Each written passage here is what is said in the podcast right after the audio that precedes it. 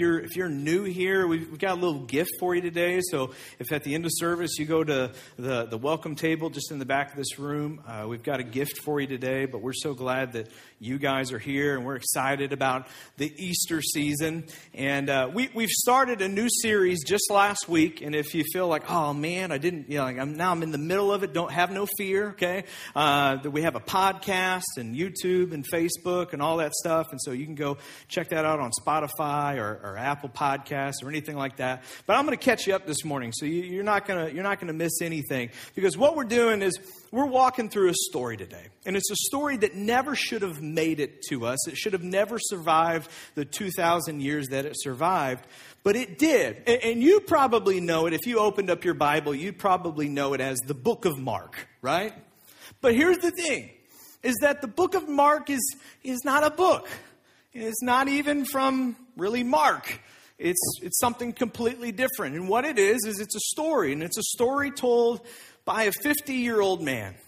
It's a man who's in his 50s, sitting in prison. He's been captured by the Emperor Nero, and he's been placed under house arrest or in prison in Rome.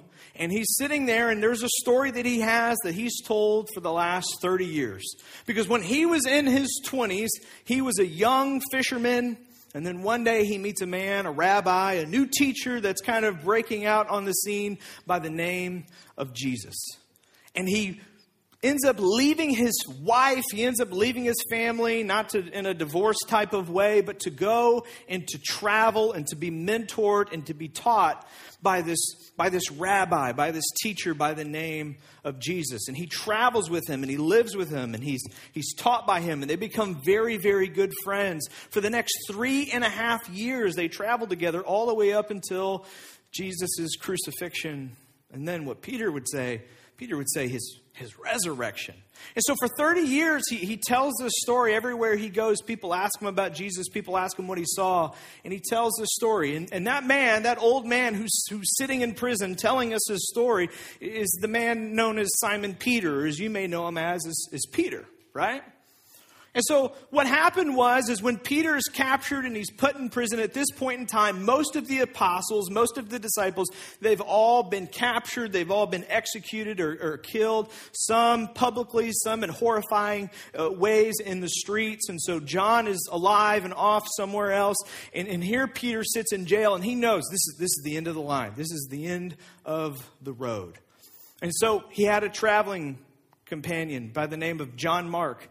And John Mark goes and visits him in prison. Pretty much you could do that because that's the only way you could be kept alive because they didn't, you know, keep up with you. You had to have friends that kept you alive and supported you and stuff. So John Mark goes and, and travels to Peter and they have no clue when his execution date is going to be. There's no trial system or anything like that, but he knows, man, everybody else has been executed. I'm going to be executed too. It's just a matter of time. So John Mark, he goes to Peter and he goes, Peter, the story that I have heard you told for the last 30 years, the story of what happened in those three years when you traveled with Jesus and you lived with Jesus and you were friends with Jesus, we have to write this down. This, this has been shared and impacted so many people. We have to document it. We have to write it down because it has to continue on. It has to, it has to travel on past this. And so they sit down to tell Peter's story. And they sit down and it's just, it's just an old man telling a story. Uh, imagine, I mean, some of you, you may be in your 50s or you have a father or you have a grandfather who's in his 50s.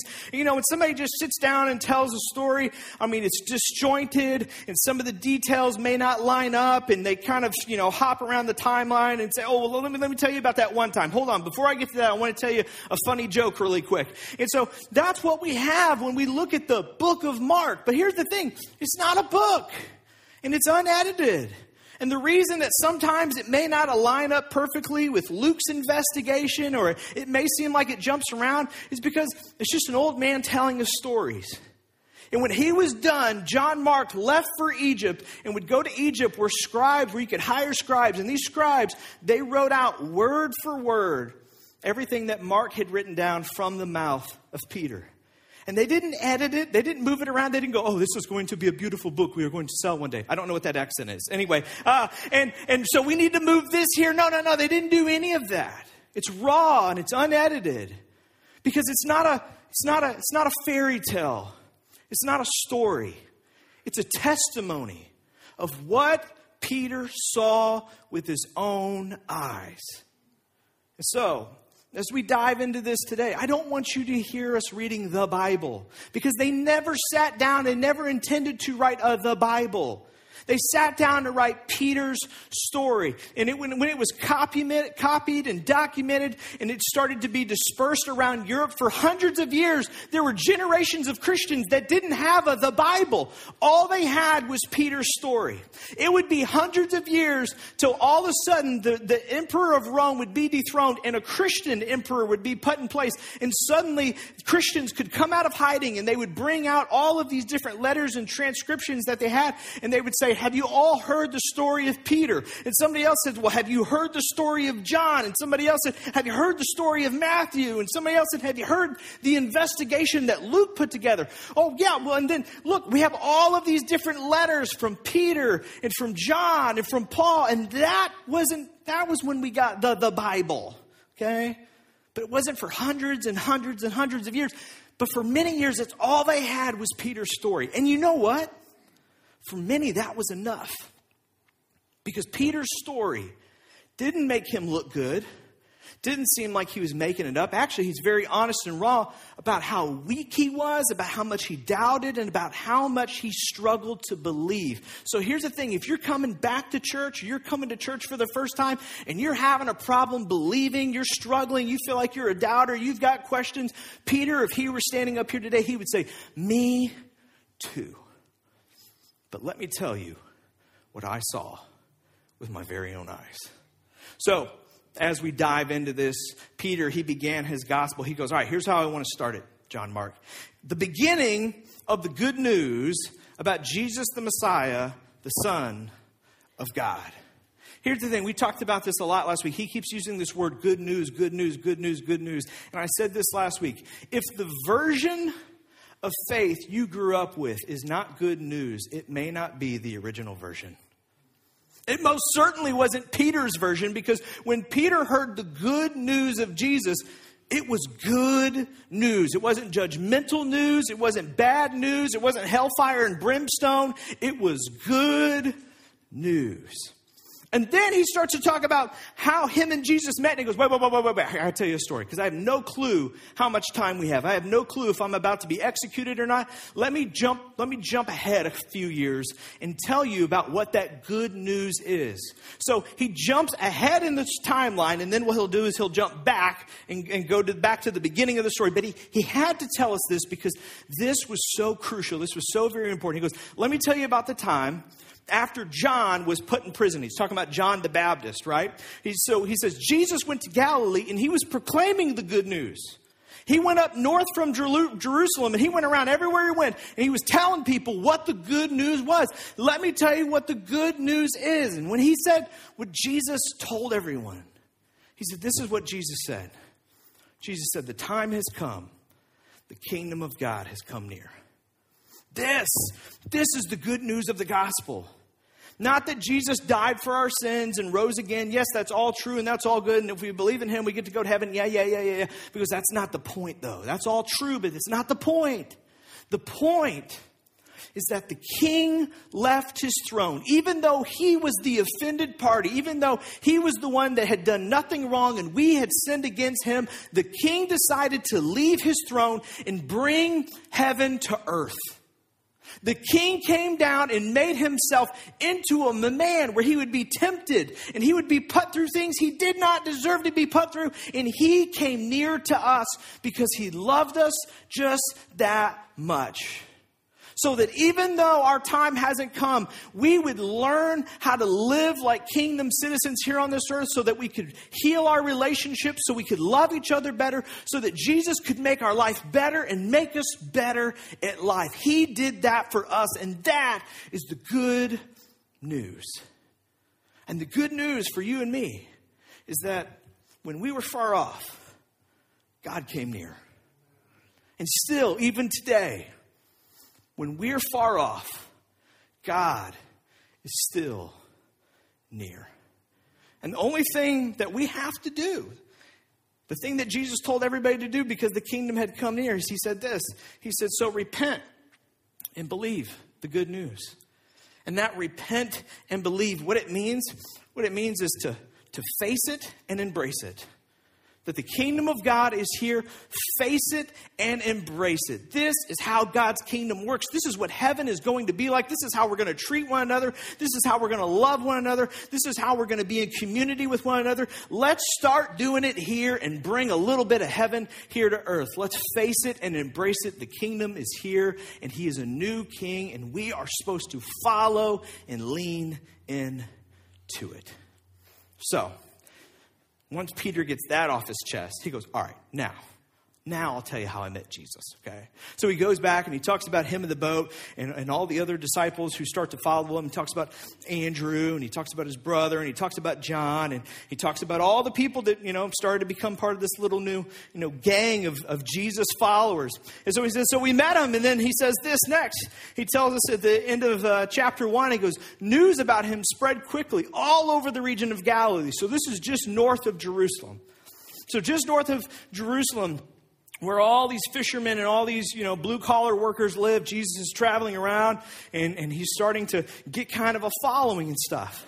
And then Jesus starts to just flip the script. And Peter, he starts telling these stories. He goes, All right, so let me tell you about what happened next. And, and I've got to help you understand just how much Jesus flipped the script. He, he did some really, really crazy things, and he just disrupted the system. He made so many, so many people upset because his kingdom was so opposite of our natural way of living. We're such naturally selfish people. We're so naturally in it for us. But he just disrupted the system and just flipped the script on us, and he ticked everybody off. It was, it was fascinating.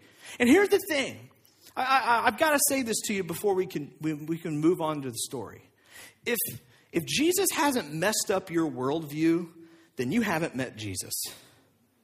Because when Jesus came, he didn't come and, and tell people, now look, this is this is this is a good idea. I mean, take it or leave it. You may choose not to today, and that's okay. No, no, no. He came and he flipped the script and he he messed up everybody's worldview of how they thought the world worked and what they thought was fair and what they thought was right. And he just flipped the script. And here's the thing: if, if you've if you consider yourself a follower of Jesus and Jesus hasn't messed up your worldview, boy, you haven't met Jesus yet. Because at some point in time, if somebody asks you, well, why do you live that way? Why do you do that? At some point, our answer should just be, I know, it doesn't make sense. It seems like a really stupid thing to do, but that's what the king says, right? Why do you forgive people so quickly? Aren't you angry? Yes, very, very angry, very ticked off, but it's what my king says to do. Why are you generous? It's stupid that you would just give that money away. That's, that's, that's, that's hard. That's your hard earned. I, I know, but uh, this is what the king says to do.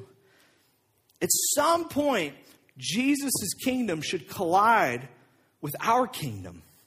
And our kingdom should be the one that folds and gives in and goes, Well, Lord, not my way, but yours. And but there's three distinct ways that Jesus just disrupted the system, screwed up everything. A couple things that Peter's going to talk about here. He says, first of all, he ignored certain religious protocols. He, he claimed to have authority to forgive sin. And he was uncomfortably comfortable with unrepentant sinners. And for just a second, I want, I want you to take a look at this list. Because for some of you, this is why you left the church, right? For some of you, this is why you stopped coming to church. For some of you, this is why you've, you've had a hard problem being a part of a church because, well, I mean, the religious protocols, right? I mean, you grew up in a church where there was a song and there was a dance and there was a whole thing you had to do with your hands and then you had to go to this place and you had to go up and down and up and down, you know, and you were like, you know, and like at some point you raised your hand and you're like, hey, um, uh, just, just, just one question. Why are we doing this? You know? And what did they tell you? Put your hand down and shut up, right?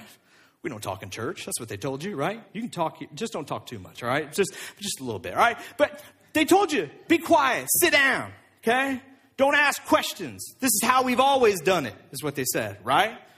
And here's the thing if that's you today, you're going to love Jesus because Jesus broke all of the rules. Jesus chose people over religious systems. And then the other thing may be that, well, I mean, he claimed to have authority to forgive sin. And again, depending on your church background or where you grew up, you know what? You may have been told that you, you can't be forgiven of your sin unless you go see a priest. This is something that you can't do on your own. You're going to have to go visit the special place with the special room, with the special window, and talk to the special person in the Wizard of Oz in order to be pardoned of these things, right? And so you, you may have been told that. Or you know what? If you grew up in a, in a church kind of like I did, you were kind of taught this idea that you had to earn it, right? That you're a bad person, that you've done bad things, and now you need to you need to get back into God's graces. You need to earn it, you know? and th- that you need to get back back in line with certain things and you need to jump through certain hoops in order to be forgiven. You got to pray this special prayer and do all of these certain things. And here's the thing you're going to love Jesus because you know what? Jesus claimed to be able to forgive people's sins with a word. And before they ever prayed a prayer, before they ever confessed anything, Jesus said, You're forgiven. And he recognized them as his children of God. So if that's you this morning, if you if that's your hangup, if you're thinking that, that you had to you had to be good for three months before you could come into this place, let me tell you, that's not true at all.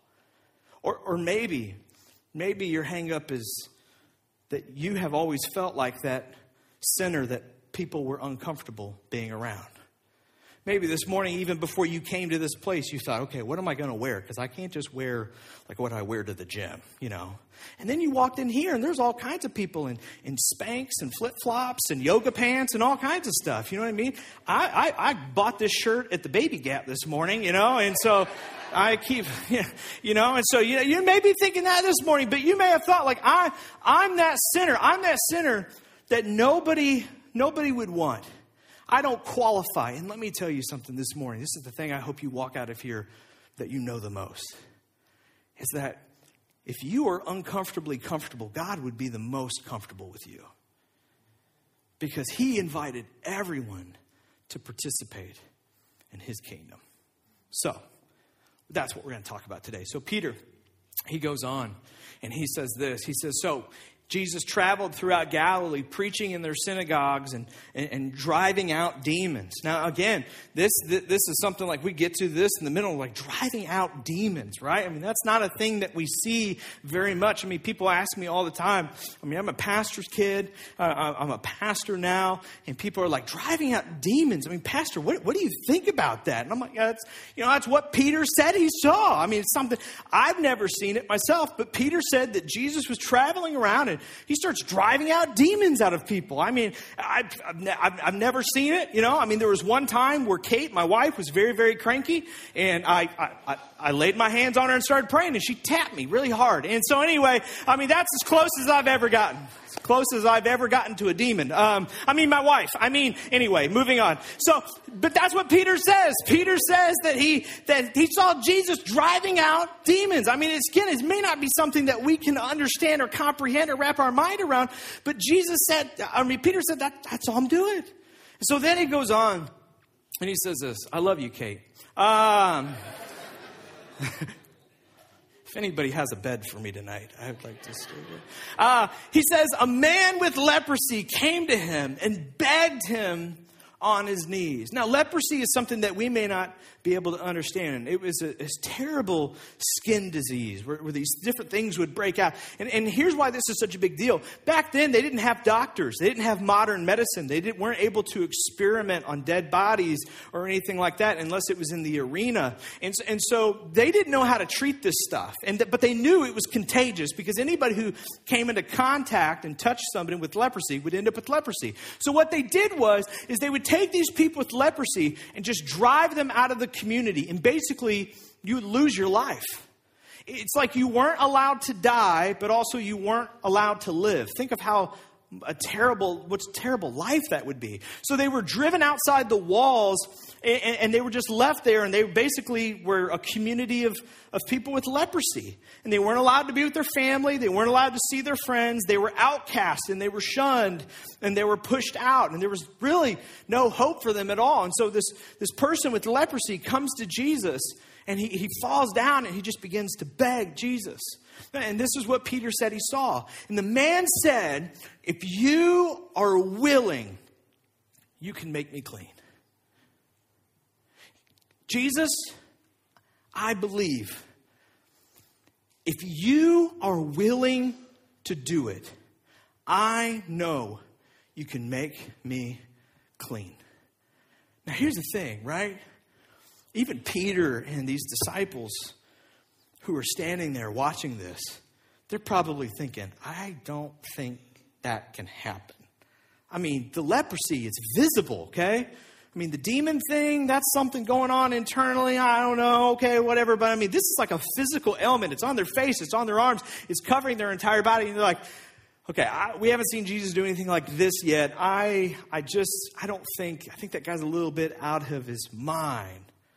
But this man, he believes Jesus can. And here's what we would call this we, we would call this perfect faith. And you know what perfect faith is? Perfect faith is confident Jesus can and hoping Jesus will. Let, let me ask you a question. Are you confident that Jesus can and hoping Jesus will? I think some of us, we get to these points in our life where we think, well, Jesus has done all that he can. This is it. I, I, Jesus can't do anything about my anxiety. This, I'm just stuck with it. Jesus can't do anything about my depression. I'm just stuck with it. Jesus can't do anything about my anger. I'm just stuck with it. Jesus can't heal my marriage. I, am just stuck with it. Uh, Jesus can't change that person.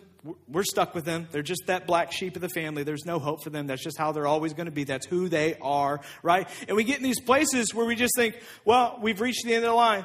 We've done all Jesus can do. We're just going to wait, wait, hold out, you know, cross our fingers and, and, and, do what we can and try to manage it as we can. But let me ask you something. What, what would happen if you believed that Jesus can? That Jesus can, and you hoped that Jesus would? Because that's what this man believes. And he's out of his mind. There's nothing that tells him that this is possible, but he believes it. He believes that Jesus can, and he hopes that Jesus will. And it says that Jesus was indignant. And of course, you all know what that word means, right? indignant means angry, if you didn't know. Which, if you're reading this, especially this is from your NIV, right? It's a common English translation. If you were reading this, you were thinking, so Jesus was angry? But if you read the Greek, this is what's so good too. If there's something you ever read in your English Bible and you're like, I don't know, guess what? We still have the Greek manuscripts of, of going back generations and generations and generations. So we can go back and we can look at this. And what it actually says is it's, it's kind of a bad translation to say that Jesus was indignant because what it actually says is that Jesus had compassion. And what these English translators, when they wrote indignant, what they were saying was is not that Jesus was mad at the, the man with leprosy. Jesus was mad about the injustice Jesus had compassion and he hated that this injustice had been done to this man, that this man had basically lost his identity and lost his life. And so Jesus wasn't mad at him for asking. Jesus hated the social injustice that had, that had happened to this man.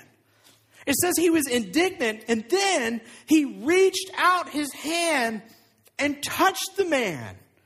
Which, if Peter were standing up here today, he would say, Oh my goodness, let me tell you something. This man with leprosy, he came one day, he falls on his knees, he says, Jesus, if you would touch me, I know I would be clean. And Jesus started to reach his hand out, and we were like, Hey, Jesus, Jesus, Jesus, Jesus, Jesus, Jesus, Jesus. Before, I don't know if you know what that is. That is leprosy.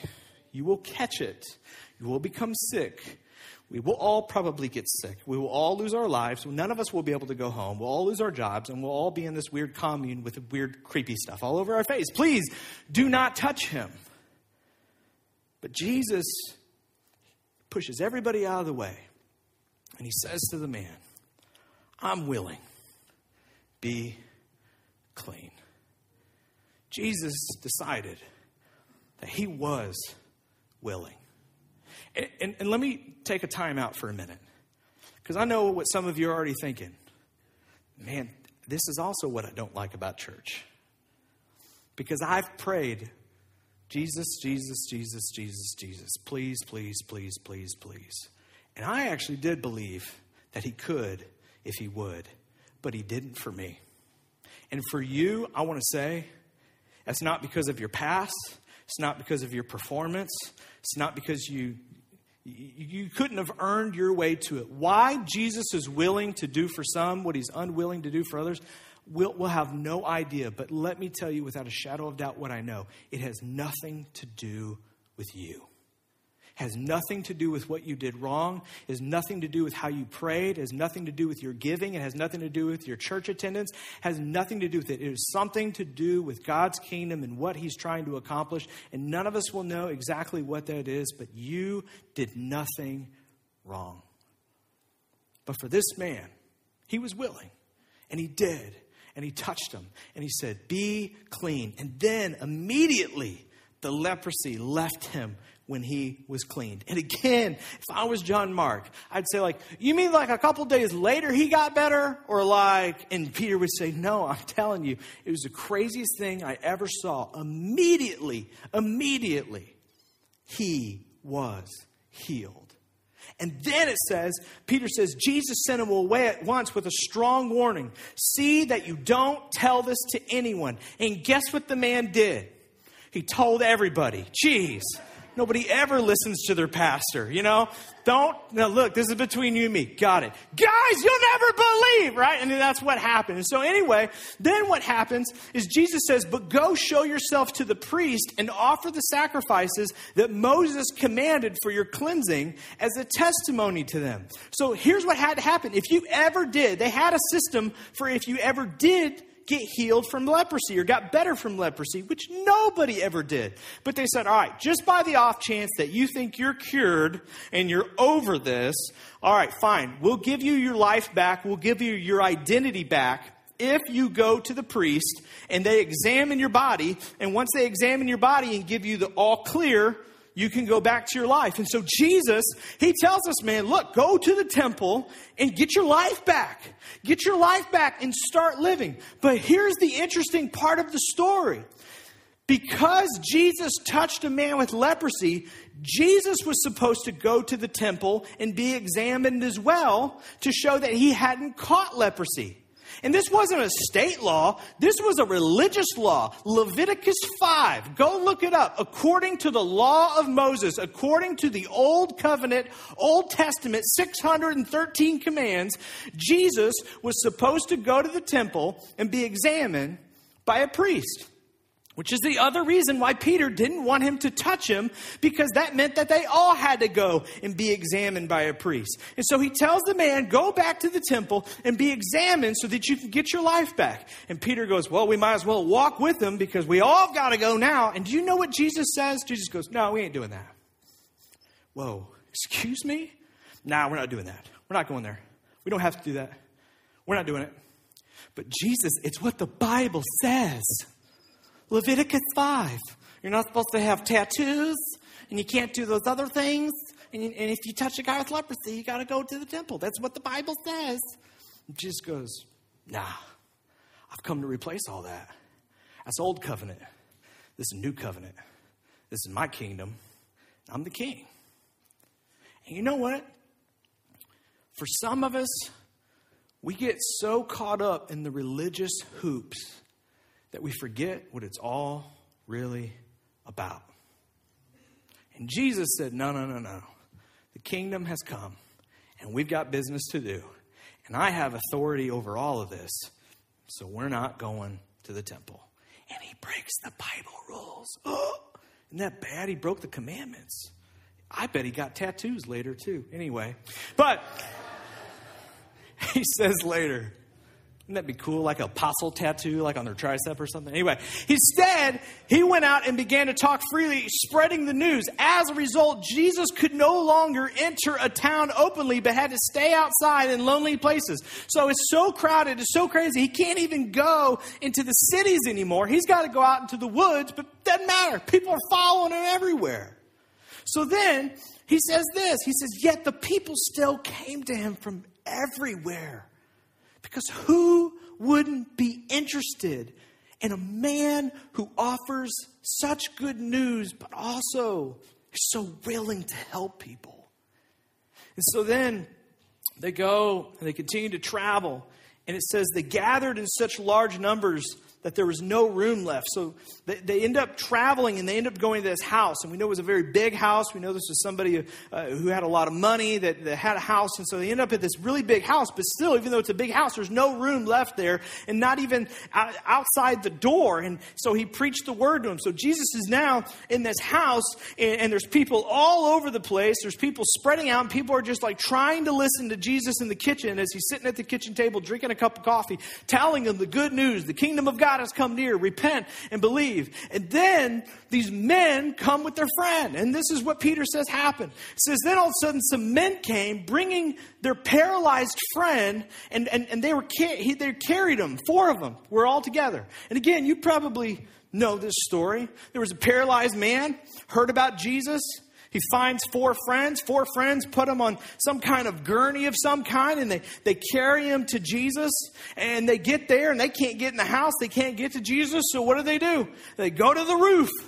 These men are out of their mind, but they're desperate and they're crazy. And so they go to the roof. And then Peter, he, he says, he goes, since they could not get him to Jesus because of the crowd, they made an opening in the roof above Jesus by digging through it and then lowered the mat that the man was lying on.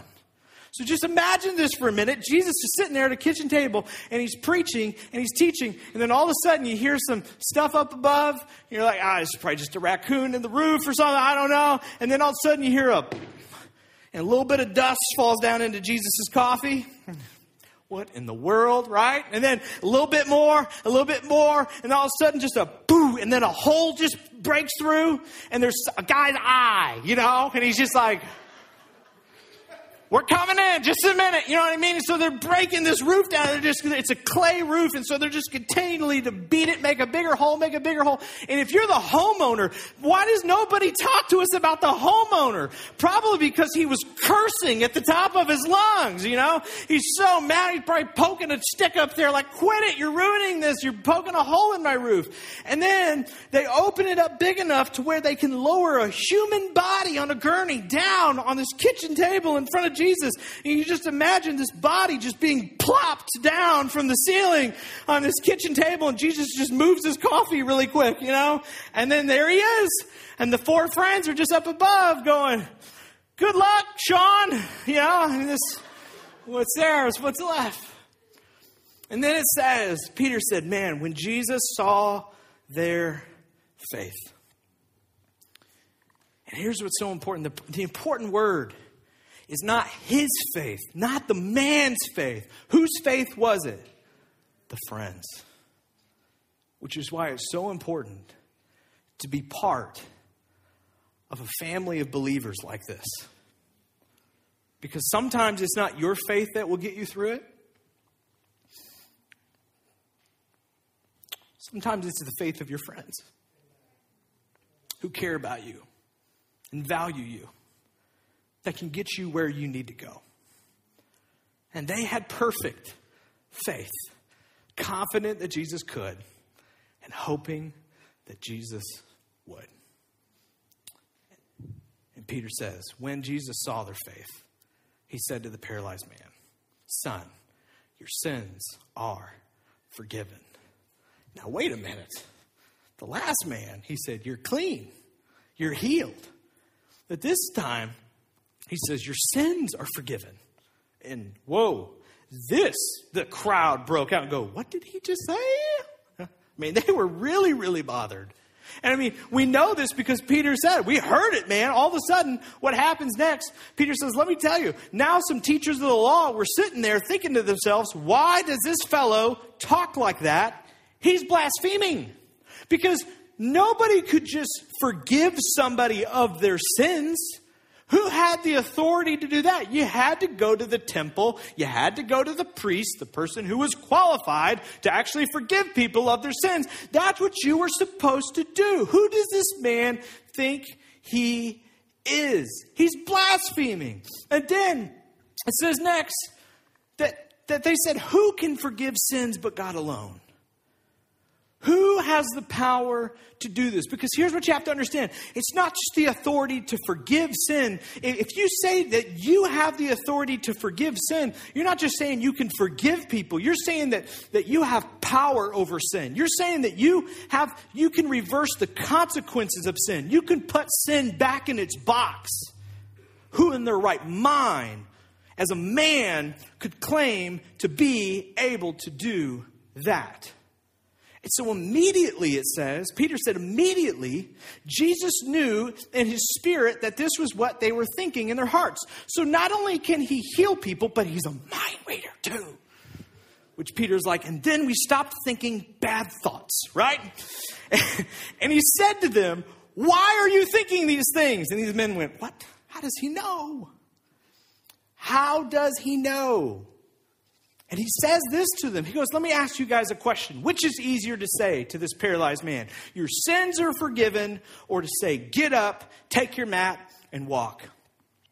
Because back then, and even in pagan times, they thought there was a connection between being unhealthy and sin. That if you were unhealthy or if you were sick, it's because you had done something wrong. And Jesus goes, Since you guys think one are in the same, what does it matter? What does it matter if I say that he's healed or that he's forgiven? Because what's most important is not that he is healed, but that he's forgiven of his sins. And yeah, guess what? I am claiming to do that.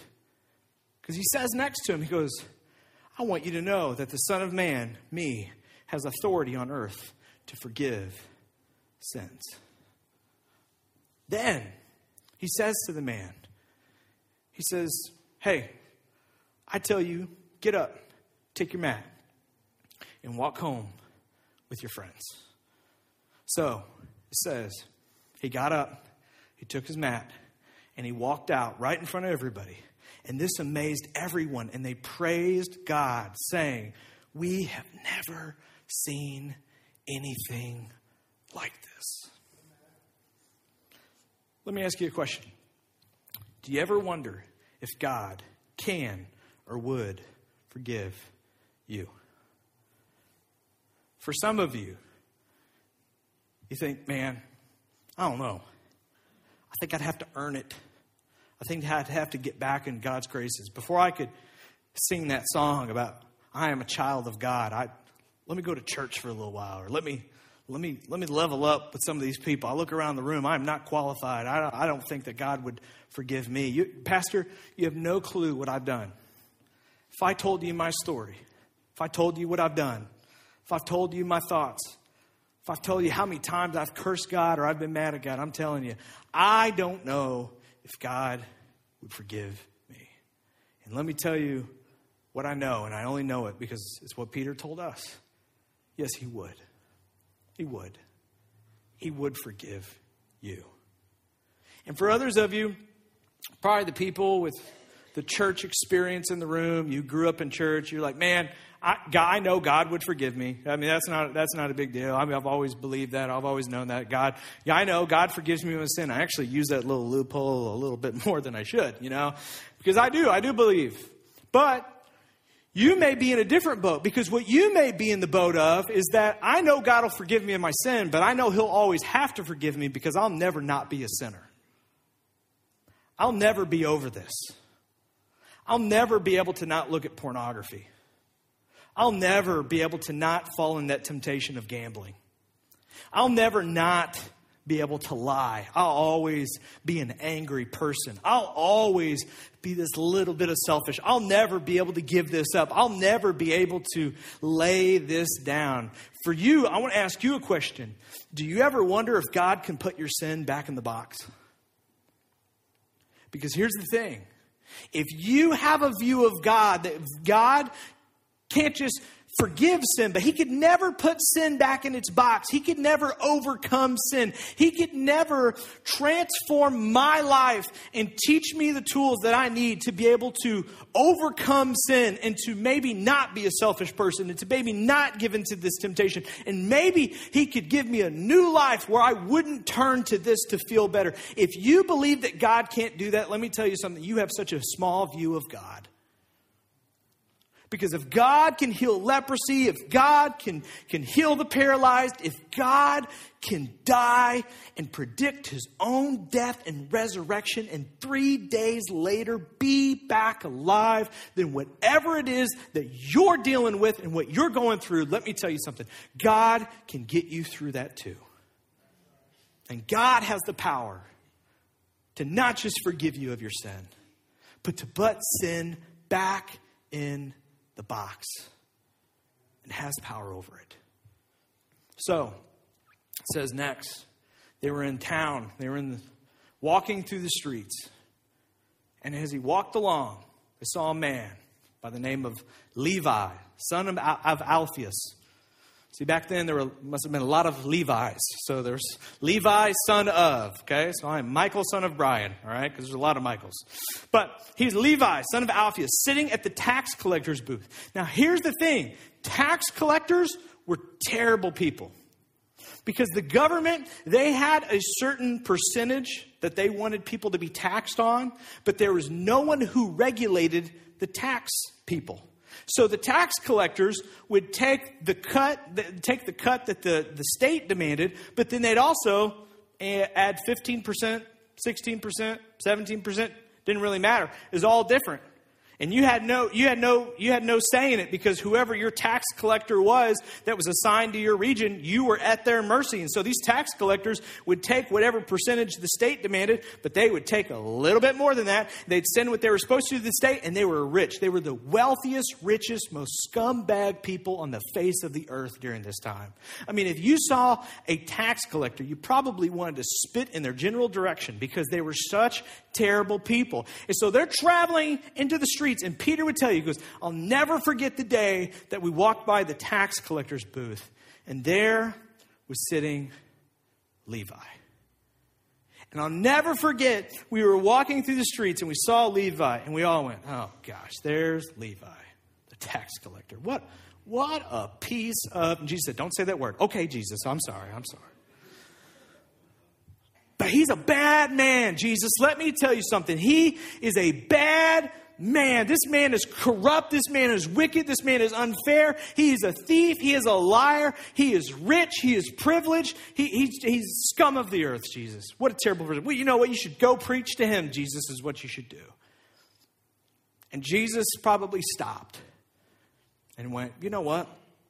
You're right. I I should say something to him. That's right. Why don't you go tell him to repent? Because that man is headed for hell. Go tell him, Jesus, that he needs to repent and believe. Jesus goes, Hold on a second. Hold my coffee. And he turns and he looks at Levi. And imagine if you were Levi for a minute. You've heard the reputation, reputation of Jesus. You know he's a rabbi. You know he's a teacher. You know what he represents. And if you're Levi, you're probably thinking, Oh, great. It's like whenever I come to your parties and you all go, Oh, shoot. You know what I mean? Okay, get the Dr. Pepper out. You know what I mean? Like, okay, everybody watch your language. The pastor's here now. I invited work friends. I knew I shouldn't have done that, right? Hey, pastor, how's it going? Blessings and tidings to you. You know, I know how you all are, all right? Every time I go in the Spees house, it's the same thing. Anyway, um, you can tell I had three cups of coffee this morning, right? Uh, but imagine you're Levi for a minute. Imagine you're Levi and you're like, ah, geez, here it comes. What's this guy going to say to me? How's he going to judge me? What's he going to say? All right, here it comes. And Jesus walks over to the tax collector's booth. And he looks at Levi. And he says to Levi, Follow me. What? Yeah, come with me. You're invited. I, I what, what about repent, believe? Is there a prayer I'm supposed to do? Or like, no, come, come on, come with us. I am not qualified for that. I don't know if you know your friends all hate me. I'm not a good person. I've done a lot of stuff. Come on. Come with me. And Levi got up and followed him. Some of you don't recognize the name Levi, but you know his other name Matthew. If you open up your Bible, you go to that first book of your New Testament. There is a story of Matthew. Who would have thought 2,000 years later, we'd still be talking about the man who was a corrupt, scumbag, lying thief of a dude? And it ends up being the Matthew that we all love his story and his retelling of Jesus and what Jesus did for him. Here's the thing you this morning may feel like Levi. You this morning may feel like you don't qualify, that you're not good enough, that you don't belong. But if Peter were standing up here in front of you today, he would say, The kingdom of God has come near, and everyone is invited to participate. Even you, even me, even Levi, even Peter.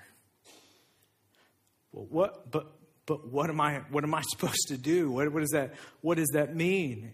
And Peter would say, I think that all you need to do, besides to repent and believe, just to face it and embrace it, I think that the next step is to be confident that Jesus can and hoping that Jesus will.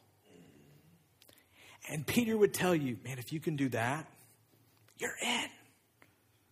See, here's the thing. You've always thought you were so far from the kingdom of God, that you were so far from God, that you were so undeserving, that, that you would never be able to fit into this. But Peter would say, Let me tell you, you are not far. The kingdom of God has come near to you. Repent and believe and put your faith in Jesus. Trust Him. Lean into Him. Be confident that He can and hoping that He will. And let me tell you something Jesus will make your life better and make you better at life. Let me pray for you this morning. Father God, this morning, I am so thankful for your message. I am so thankful for your invitation to follow you.